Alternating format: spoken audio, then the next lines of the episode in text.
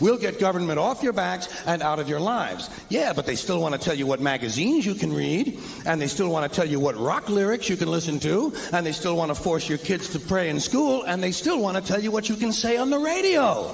The FCC, the Federal Communications Commission, decided all by itself that radio and television were the only two parts of American life not protected by the free speech provisions of the First Amendment to the Constitution. I'd like to repeat that because it sounds vaguely important. The FCC, an appointed body, not elected, answerable only to the president, decided on its own that radio and television were the only two parts of American life not protected by the First Amendment to the Constitution. And why did they decide that? Because they got a letter from a minister in Mississippi. A Reverend Donald Wildmon in Mississippi heard something on the radio that he didn't like. Well, Reverend, did anyone ever tell you there are two knobs on the radio? Reverend, there are two knobs on the radio. One of them turns the radio off, and the other one changes the station. Imagine that, Reverend. You can actually change the station. It's called freedom of choice, and it's one of the principles this country was founded upon.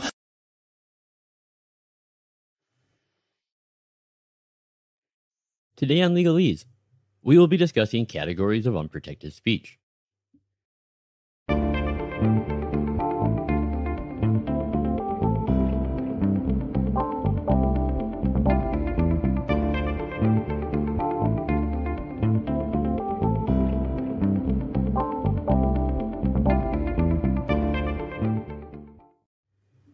Hey, greetings everybody, and welcome back to Legalese. Now, before I forget, I want to uh, let you know I have an update and also a question that I want to put to all of you uh, lovely Legalese subscribers out there. I don't want to eat up several minutes talking about it right now during the introduction, so please make a point to watch this through to the very end after I sign off, uh, where I will stick in that update, uh, or perhaps I'll put a timestamp to that uh, down in the video description. But, uh, anyways, yeah, just be looking out for that. So, anyways, now welcome back everybody to legalese uh, and especially if you are new to my channel uh, this is a podcast where we're going to be discussing all things constitutional law as well as current events in other areas of law politics and culture. Now i recently asked you guys if you would perhaps like a video discussing the forms of speech which are not protected by the first amendment. His facebook post was also not a true threat, which is actually another category of speech unprotected by the First Amendment. Uh, it, it, actually, uh, while I'm thinking about it, a lot of people don't know that there's actually uh, five different kinds of speech not protected by the First Amendment. Uh, if you guys would like a video on what those five are uh, and how they came to be and what they mean, let me know in the comment section. Uh, that's the video I would be more than happy to make. So let me know.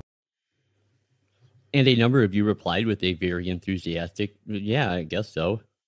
And I am nothing if not the kind of man dedicated to giving people what they want, or at least a man dedicated to giving some of the people the things that I suggested they want. So uh, I think this is actually a very good time for this video. And I'm this was by no means intentional on my part, but I, I really do think this is an appropriate subject to be discussing at present.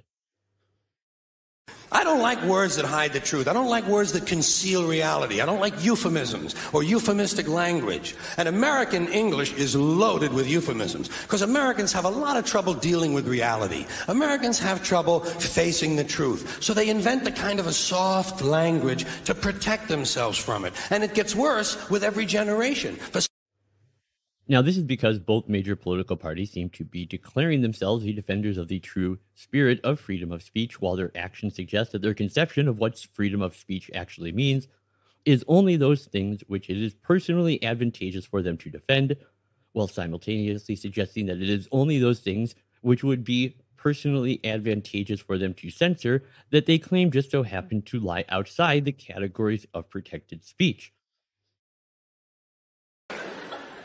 Nothing happens. I want to live in democracy, but I never want to be offended again. Well, you're an idiot. But even beyond uh, problems like that that are caused by intentional misinterpretation, biased descriptions, and self-serving manipulation. There is also an intrinsic and unavoidable cause of misinformation on this front, and that is that the few select limits on speech ha- have been carefully honed over decades of case law into a handful of narrow categories of speech that the First Amendment does not protect. Now, because of this winding legal landscape, there are many misconceptions as to what actually constitutes unprotected speech. And tangentially speaking, I want to add that there is often a conception that because constitutional law evolves over time, that that must mean that it is always drifting further away from the original understanding of the framers and ratifiers who gave the document legal force. Now, while that certainly can occur, and in fact, uh, as I've outlined in my book uh, about the implied powers doctrine, that evolution can have massive negative consequences. That detrimental change happens far less than people assume. Now, constitutional law is the product of one body, the Supreme Court, and most evolution is merely constitutional construction. That is to say, applying constitutional principles to relevant issues that have simply never arisen before. So bear in mind, the court never directly addressed the Second Amendment until 2008. But when they did, Heller and McDonald would clarify that its original meaning was a protection of an individual and not a collective right. So that is a part of a windy process of constitutional law that further clarified the original meaning. Anyways, to minimize the possibility of such intentional or unintentional uh, misconceptions arising from this discussion today, what I have done is I have consciously avoided incorporating information based on personal opinions, and that includes my own opinion. We are going to be looking solely to establish First Amendment precedent in constitutional law, and every precedent will be rooted in established case law, and every definition, doctrine, and principle will be explained through a textual analysis of that case law. And so I want to be clear I don't necessarily agree with every jot and tittle of every established precedent that I will be discussing here. And perhaps in a future video, I can discuss the many things I believe the court gets right and the small number of exceptions where I think that their construction departs from the amendment's original meaning. But today, I want to do my best to give you the information you would need to successfully defend your natural and individual right of free speech, expression, and conduct within our existing legal and constitutional framework. And as always, our show notes page, uh, you will find links to all kinds of cool stuff, including the full case briefs of every decision that we will be discussing here today, and all kinds of additional information that I believe anyone wanting to learn more about this topic would find useful. And I strongly encourage everyone to, at the very least, go and read the full case briefs of the landmark decisions that define unprotected speech.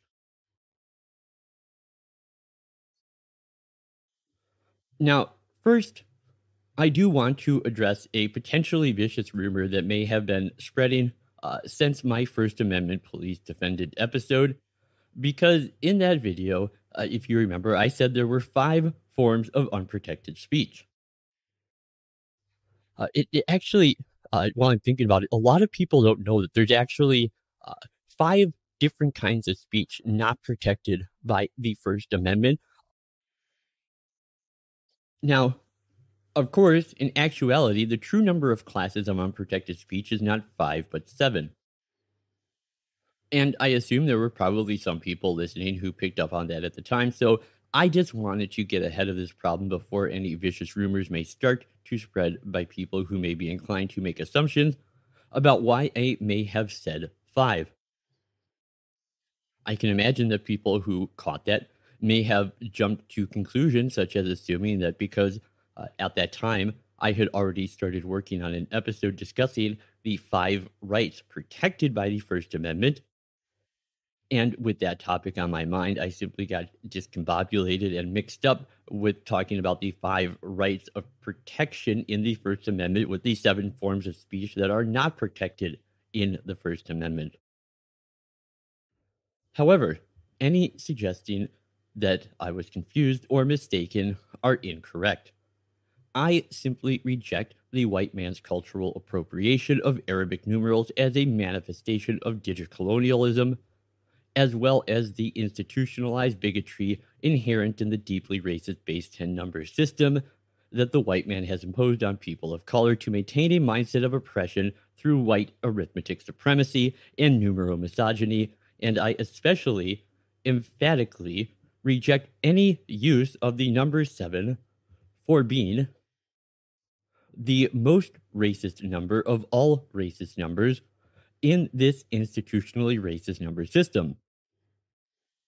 And if you don't believe the number seven is especially racist, think again.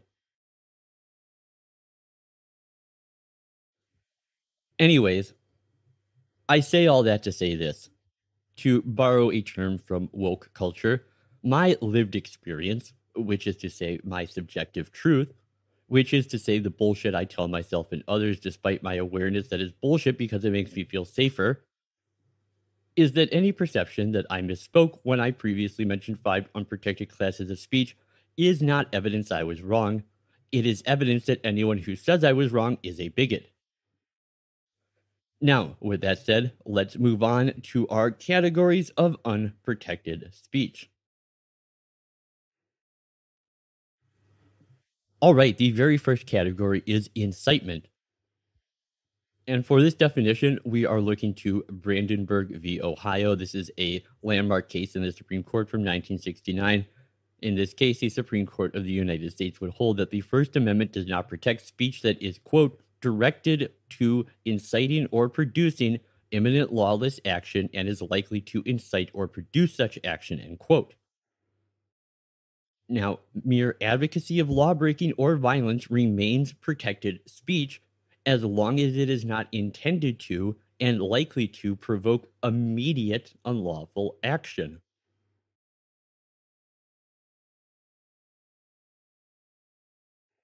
So these definitions place emphasis on the actual intent and seriousness of the threat. And this allows the authorities to take things like bomb threats seriously while keeping the government from punishing clearly hyperbolic expression, uh, such as uh, there was that infamous photo of Kathy Griffin holding a uh, uh Griffin, excuse me, holding a depiction of Donald Trump's head, or uh, we had a famous case that went very high up in the courts of someone yelling, quote, I'm going to kill you on at on another Fortnite player while playing a video game. Um, and it's important to keep in mind that these definitions envision speech or conduct aimed at specific individuals or sets of individuals, and they do not include more generalized concepts. So, looking a bit closer at the uh, the controlling case here, Brandenburg v. Ohio. Now, the legal principles that were at issue in this case were whether an Ohio, an Ohio law prohibiting speech that advocates for illegal activities was a violation of Brandenburg's First Amendment rights. And to look at the basic facts of the case, so Brandenburg was convicted of violating a criminal law that prohibited speech that advocates crime, sabotage, violence, and other similar acts after he spoke at a KKK rally.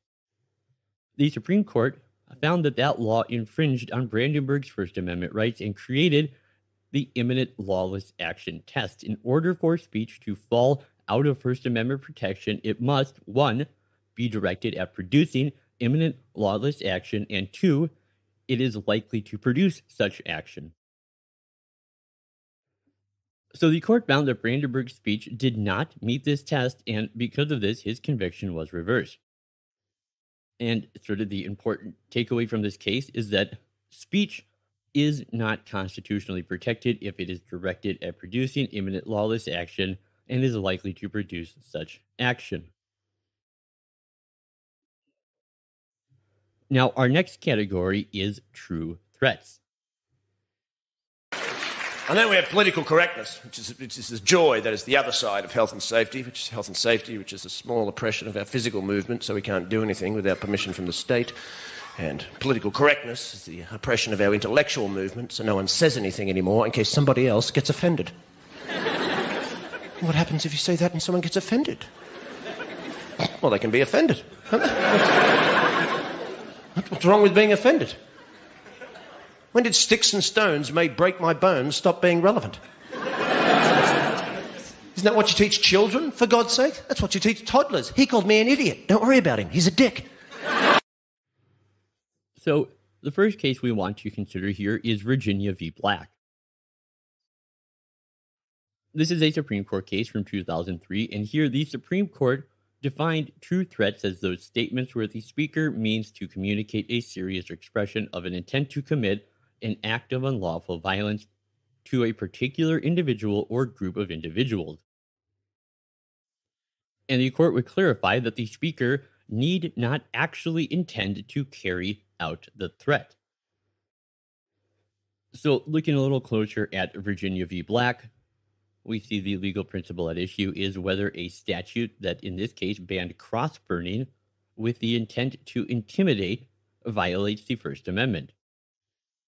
And the basic facts of the case uh, are that this case arose out of two separate cross burning incidents. One in May of 1998. Richard J. Elliott and Jonathan O'Mara burned a cross in the yard of James Jubilee, Elliott's black neighbor. And in August of 1998, uh, Barry Elton Black led a Ku Klux Klan rally on private property with the consent of the property's owner. Black burned a cross at the rally, which frightened a relative of the property owner who watched from a nearby house. Now, prosecutors charged all three men with violating Virginia's cross burning statute, which provides, quote, it shall be unlawful for any person or persons with the intent of intimidating any person or group of persons to burn or to cause to be burned a cross on the property of another a highway or other public place, end quote. Now, all three men lost their criminal cases before the trial court.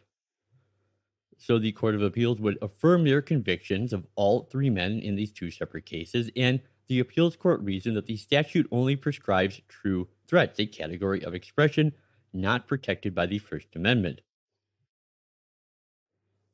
So the appeals court also determined that the burning of the cross is a form of fighting words, another category of speech not protected by the First Amendment that we will be covering a little later.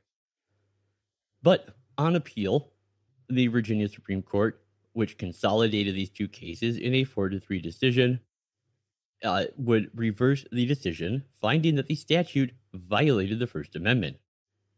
The majority reasoned that the statute regulated speech based on hostility to the underlying message of cross burning.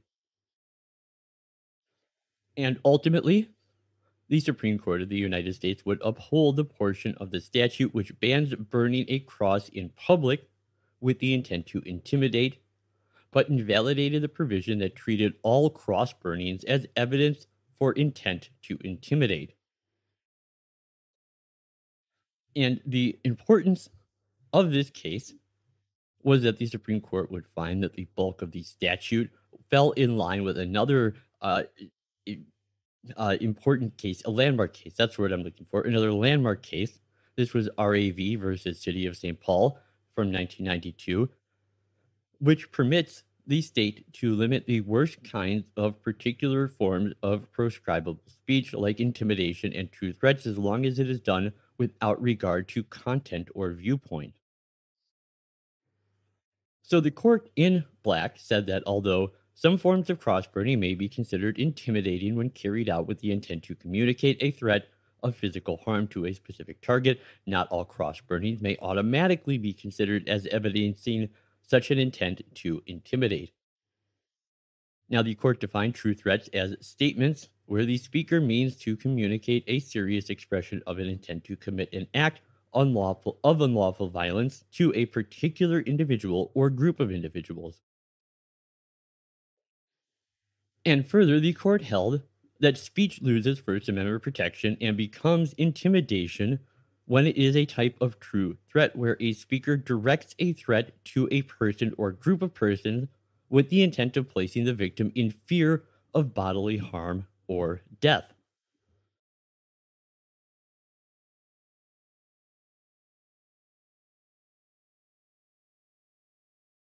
Now, in Watts v. United States, the court found that true threats are distinguishable from heated rhetoric. For example, the court would hold in that case, Watts, that the First Amendment protected a man's statement after being drafted to serve in the Vietnam War. And he said that, quote, if they ever make me carry a rifle, the first man I want to get in my sights is LBJ, end quote. As the statement was not a true expression of intent to kill the president. All right, and we are moving on to our next category. This is one that we just mentioned uh, a second ago. These are fighting words. Now, if you're anything like me, you went through the majority of your life thinking that fighting words was a phrase created by, by Mel Blanc in Looney Tunes because it sounded like a, a hilarious and fitting catchphrase for Yosemite Sam. Now, you dog blasted ornery, no account, long eared varmint! Hey, just a minute, you! Them's fighting words! Yeah, them's fighting words. Just a minute, partner. You can't talk to me like that. Them's fighting words. Yeah, them's fighting words. However, as it turns out, this is actually a very real term of art that is employed in constitutional law. So, fighting words are those that, by their very act of being spoken, tend to incite the individuals to whom they are addressed to respond violently and to do so immediately with no time to think things over. The fighting words category is an exceedingly limited classification of speech, encompassing only face to face communications that would obviously provoke an immediate and violent reaction from the average listener. Now, while the term fighting words describes words that were uttered to inflict injury or tend to incite an immediate breach of the peace, the fighting words doctrine in United States constitutional law is a limitation to the freedom of speech as protected by the First Amendment to the United States Constitution. This was first defined in 1942. The U.S. Supreme Court established this doctrine uh, in a 9 0 decision in the landmark case Chaplinsky v. New Hampshire, where they held that, quote, insulting or fighting words, those that by their very utterance inflict injury or tend to incite an immediate breach of the peace, are among the well defined and narrowly limited classes of speech that uh, the prevention and punishment of which have never been thought to raise any constitutional problems.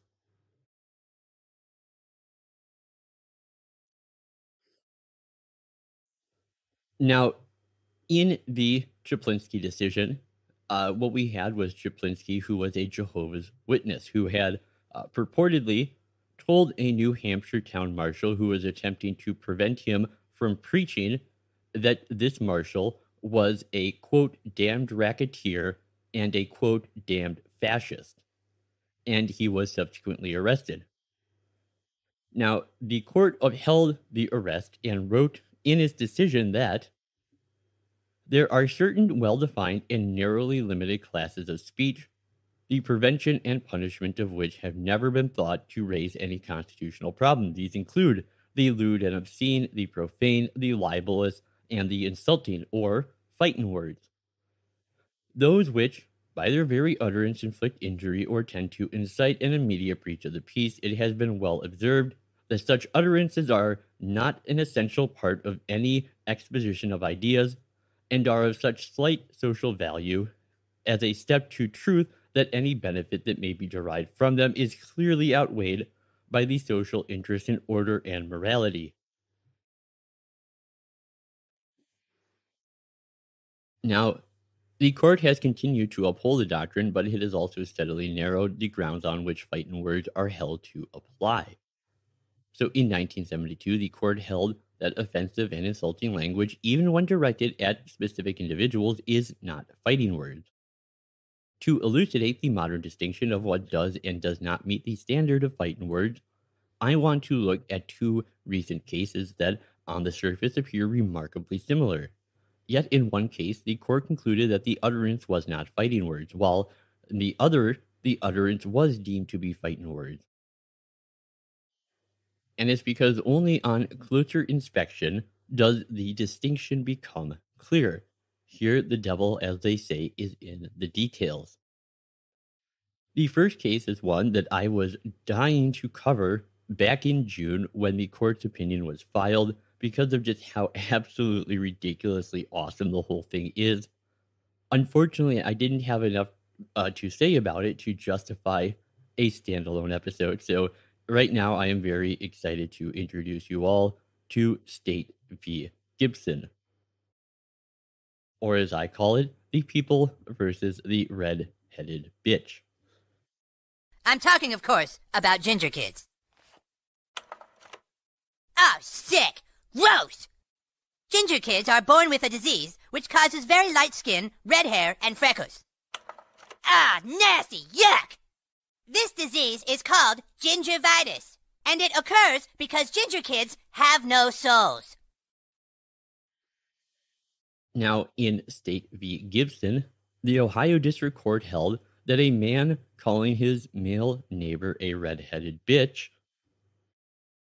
What? Kids who have gingervitis cannot be cured. Ah, sick! Gross! Yuck! wasn't constitutionally unprotected fighting words. However, in contrast to State versus Gibson, a similar case that came before an Ohio appeals court just back in 2020 called City of Columbus v. Fabich would hold that a man calling his black neighbor nigger were fighting words. Now, in both instances, the verbal altercation between neighbors would escalate to physical violence as a direct result of the disparaging epithets that were used. And both cases turned on whether or not the epithets that were uttered constituted fighting words sufficient to result in a conviction for disorderly conduct. So, how do we account for such disparate outcomes? Well, let's start by looking at the relevant facts and circumstances in the Gibson case. To begin with, the court would consider contemporary standards. Gibson's epithet, they said, was of a milder variety compared to other cases where more egregious expletives were not found to be fighting words. Like vampires, the ginger gene is a curse, and unless we work to rid the earth of that curse, the gingers could envelop our lives in blackness for all time. It is time that we all admit to ourselves that gingers are vile and disgusting. In that case, the court would cite the following examples in State v. Dodson. Under these circumstances, it was not considered fighting words to call various police officers, quote, motherfuckers. In City of Chillicothe v. Lowry, saying, quote, fuck you to police officers and reportedly calling them, quote, motherfuckers did not constitute fighting words. In State v. Baccala, calling a store manager a fat, ugly bitch and worse and saying, quote, fuck you, you're not a manager, end quote, were not fighting words under the facts of the case and in the people in the interest of RC, rejecting an argument that the term cocksucker by its mere utterance qualifies as fighting words.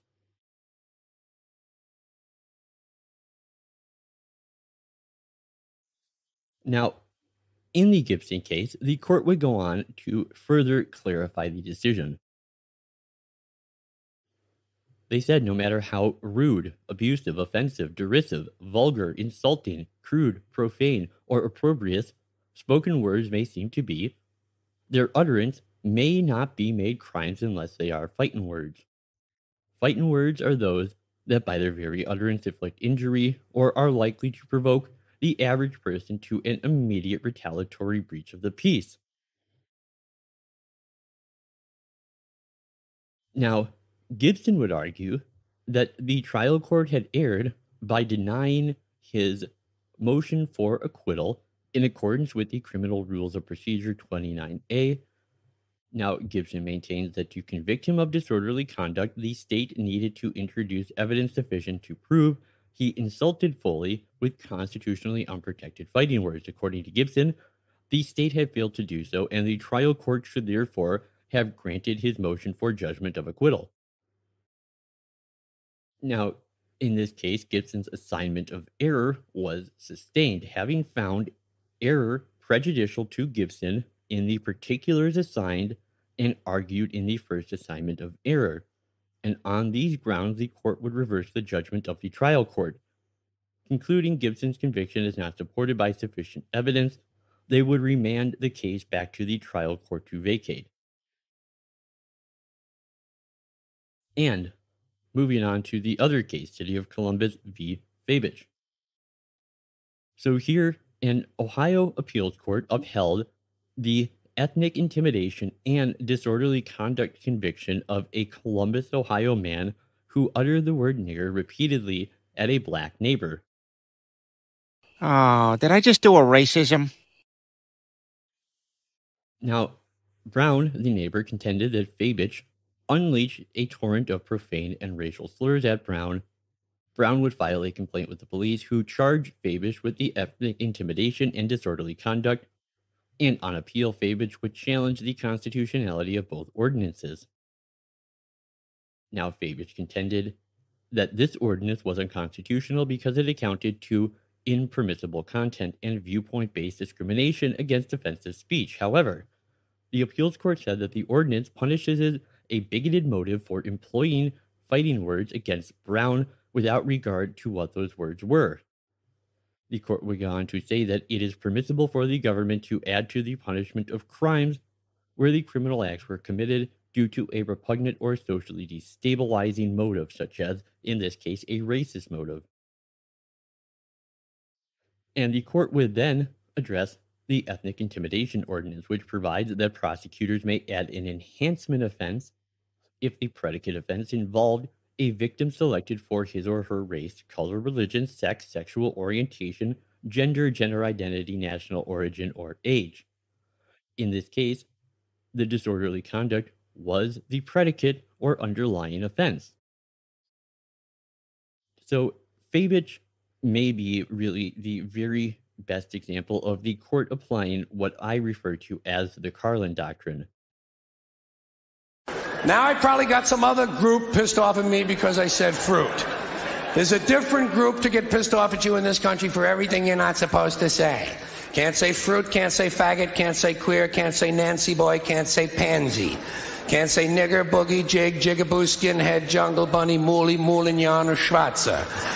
Can't say yid, heeb, zeeb, kike, maki, uh, dago, guinea, wop, ginzo, greaser, greaseball, spick, beaner, oye, tiger, PR, mick, donkey, turkey, limey, frog, squarehead, kraut, jerry, hun, chink, jap, nip, slope, slopehead, zip, zipperhead, gook. There is absolutely nothing wrong.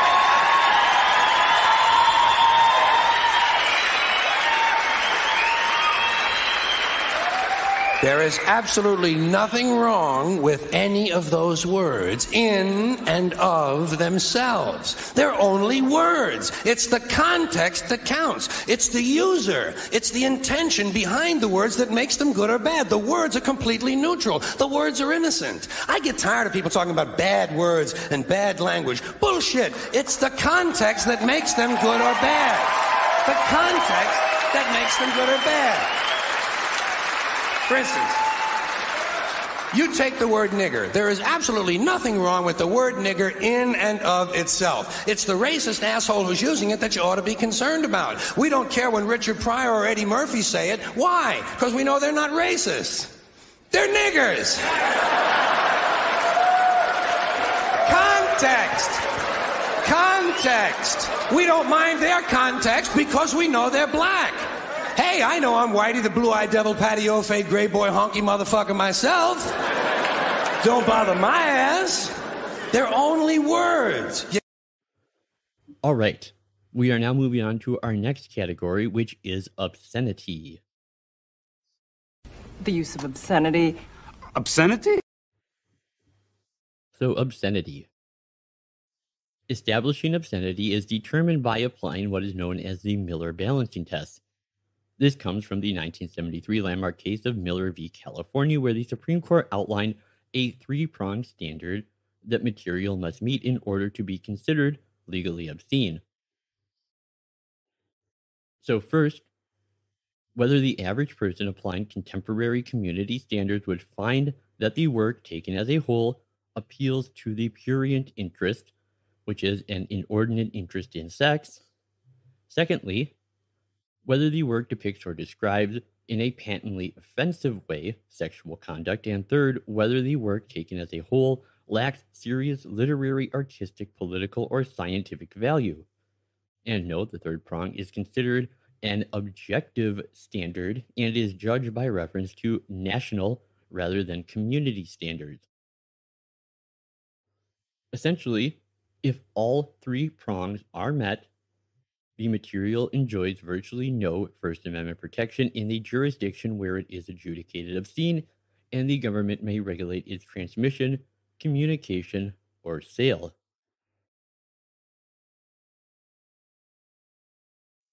The next category is defamation. Now, it's important to note here the First Amendment does protect false speech, with very limited exceptions, including defamation and fraud. So the difference is that defamation is a false statement of fact that also, one, is communicated to a third party, two, is made with the requisite guilty state of mind, and three, harms an individual's reputation.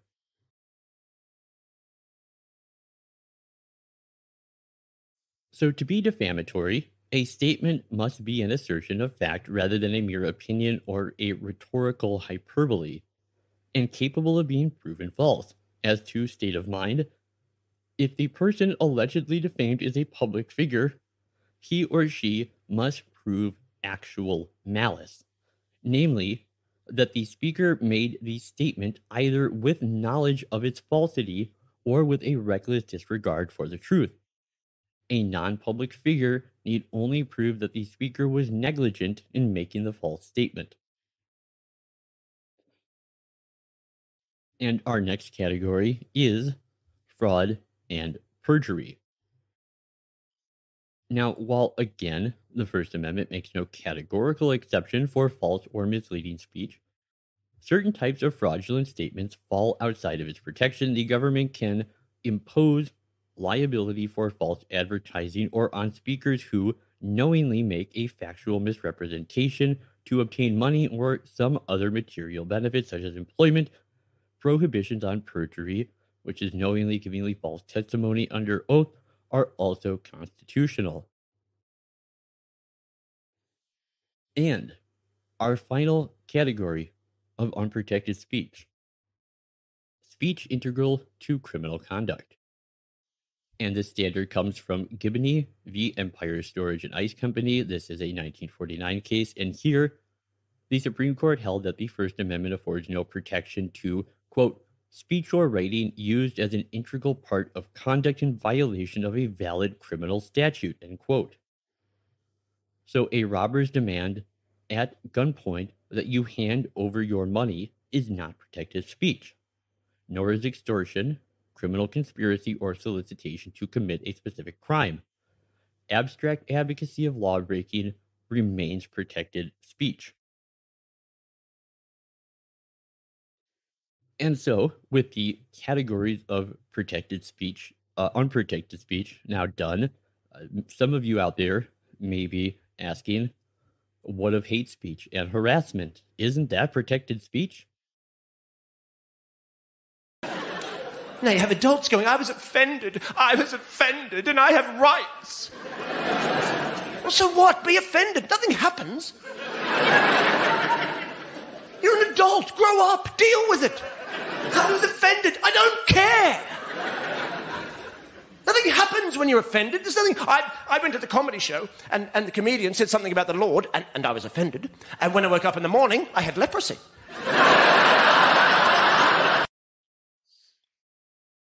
That's right. Some may be wondering why hate speech and harassment are not in the list of categories of unprotected speech. That is because, actually, contrary to popular misconception, there is no First Amendment exception for so called hate speech. The First Amendment fully protects speech that is unpopular or that someone may find downright offensive. Don't let it infect you. Your heads, it's a trick, the great trick of political correctness. Acting like it's a noble intention, but it's not. It's taking away your power. You can't make it an offence to offend people. What are you talking about? You make it an offence to offend someone. That brings the rule of law into the realm of the subjective. What's that? If you choose to be offended, you may have a valid right to be offended, but it's up to you how you choose to be offended if you choose to behave in a certain way, and that's just simplified Buddhism. It's up to you how you get offended, up to your ideologies and your traditions and your cultures and your moral conditioning and your religious beliefs. And something that offends me may not offend a single one of you on any level. So how you have a law that has any kind of rationality and validity with that kind of thinking? I'm offended when I see boy bands. it's a valid offence. I'm offended. They're corporate shills posing as musicians to further a modelling career, and frankly, I'm disgusted.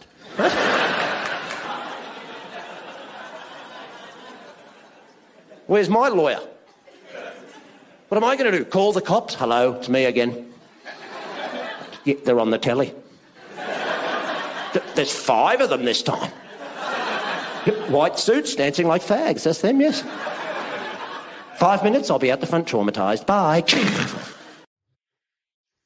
So, for example, the Supreme Court has held the First Amendment allows you to wear a jacket that says fuck the draft in a public building. That comes from Cohen v. California. It allows you to protest a soldier's funeral with a sign that says thank God for dead soldiers. That comes from Snyder v. Phelps in 2011. It allows you to burn an American flag in protest. That is from the landmark Texas v. Johnson case, as well as United States v. Eichman. And it also protects giving a racially charged speech to a restless crowd, according to Terminiello v. Chicago, a 1949 precedent.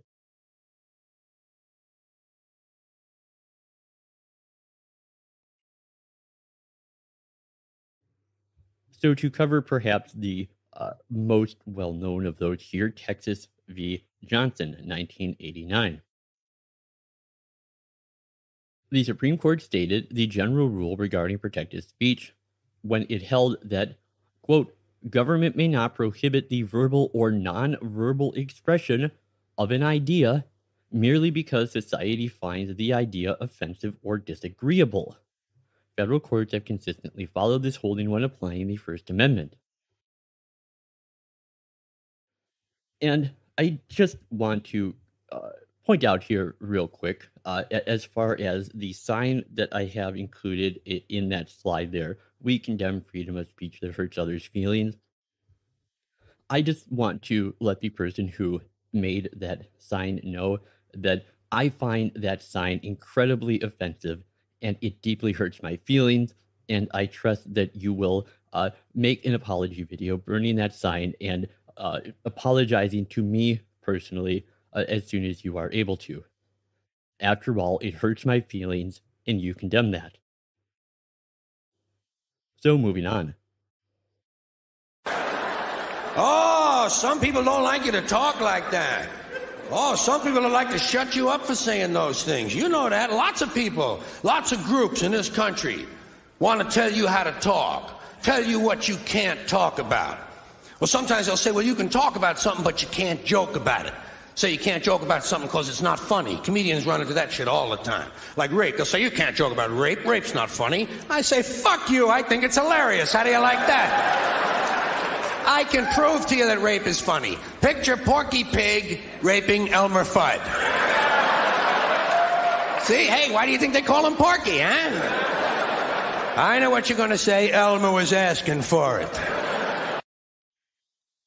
Now, the final thing that I want to mention uh, is that there is no general First Amendment exception for harassment. And courts have struck down anti harassment regulations and laws for overbroad regulation reaching a substantial amount of protected speech. Now, there are a few location based exceptions, such as in education and workplace safety regulations, where very narrowly tailored definitions give the government authority to punish behavior that truly impairs the educational or workplace environment. Uh, according to the precedent in Davis v. Monroe County Board of Education, the Supreme Court held that such harassment must be targeted, discriminatory, and part of a larger pattern of harassing behavior. So, really, in short, isolated, pure speech or expression is highly unlikely to constitute harassment on its own.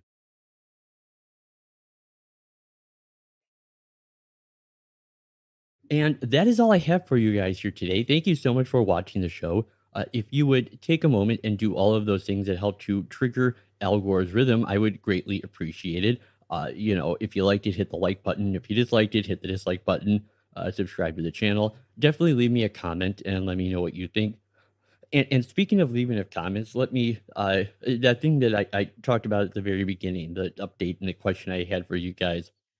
So uh, my website, uh, the show's homepage, legalesepodcast.com. I had put that up a few months ago, uh, it, just as sort of like a basic uh, background site with some background information. I really didn't put much there. Um, and recently, the traffic on that site has spiked, like really, really spiked it, like to an insane level. Um, and so, what I'm wondering is, it seems like if that's going to be a regularly visited website, that it should probably have and do more than it does now. So, what I wanted to ask you guys is uh, if you have been to my website, uh, or if you haven't, if you would maybe even consider taking some time and going to the website and uh, letting me know if there's anything the website either doesn't have that you would like me to add, or if there's any feature that you think could be improved uh, or updated in some way. And if you want to do that, you can reach out to me uh, in several ways. If you want to just leave a comment on this video, that's fine. I'll, I'll read that there. Otherwise, there's also um, a comment form in the contact section of the website. So you can uh, reach me there, or you can just send me an email directly. Uh, if you send it to bob at legallyshow.com, I will get that. Uh, and just a- any suggestions you have about the website, about um, improving things, uh, adding stuff that isn't there, maybe taking out stuff that is that shouldn't be there, j- anything like that. I would be uh, very appreciative of uh, your opinions on that. So, anyways, that is all I have for you. Until next time, this has been Bob for Legalese, uh, talking about unprotected speech, and of course, as always, Carthago delenda est.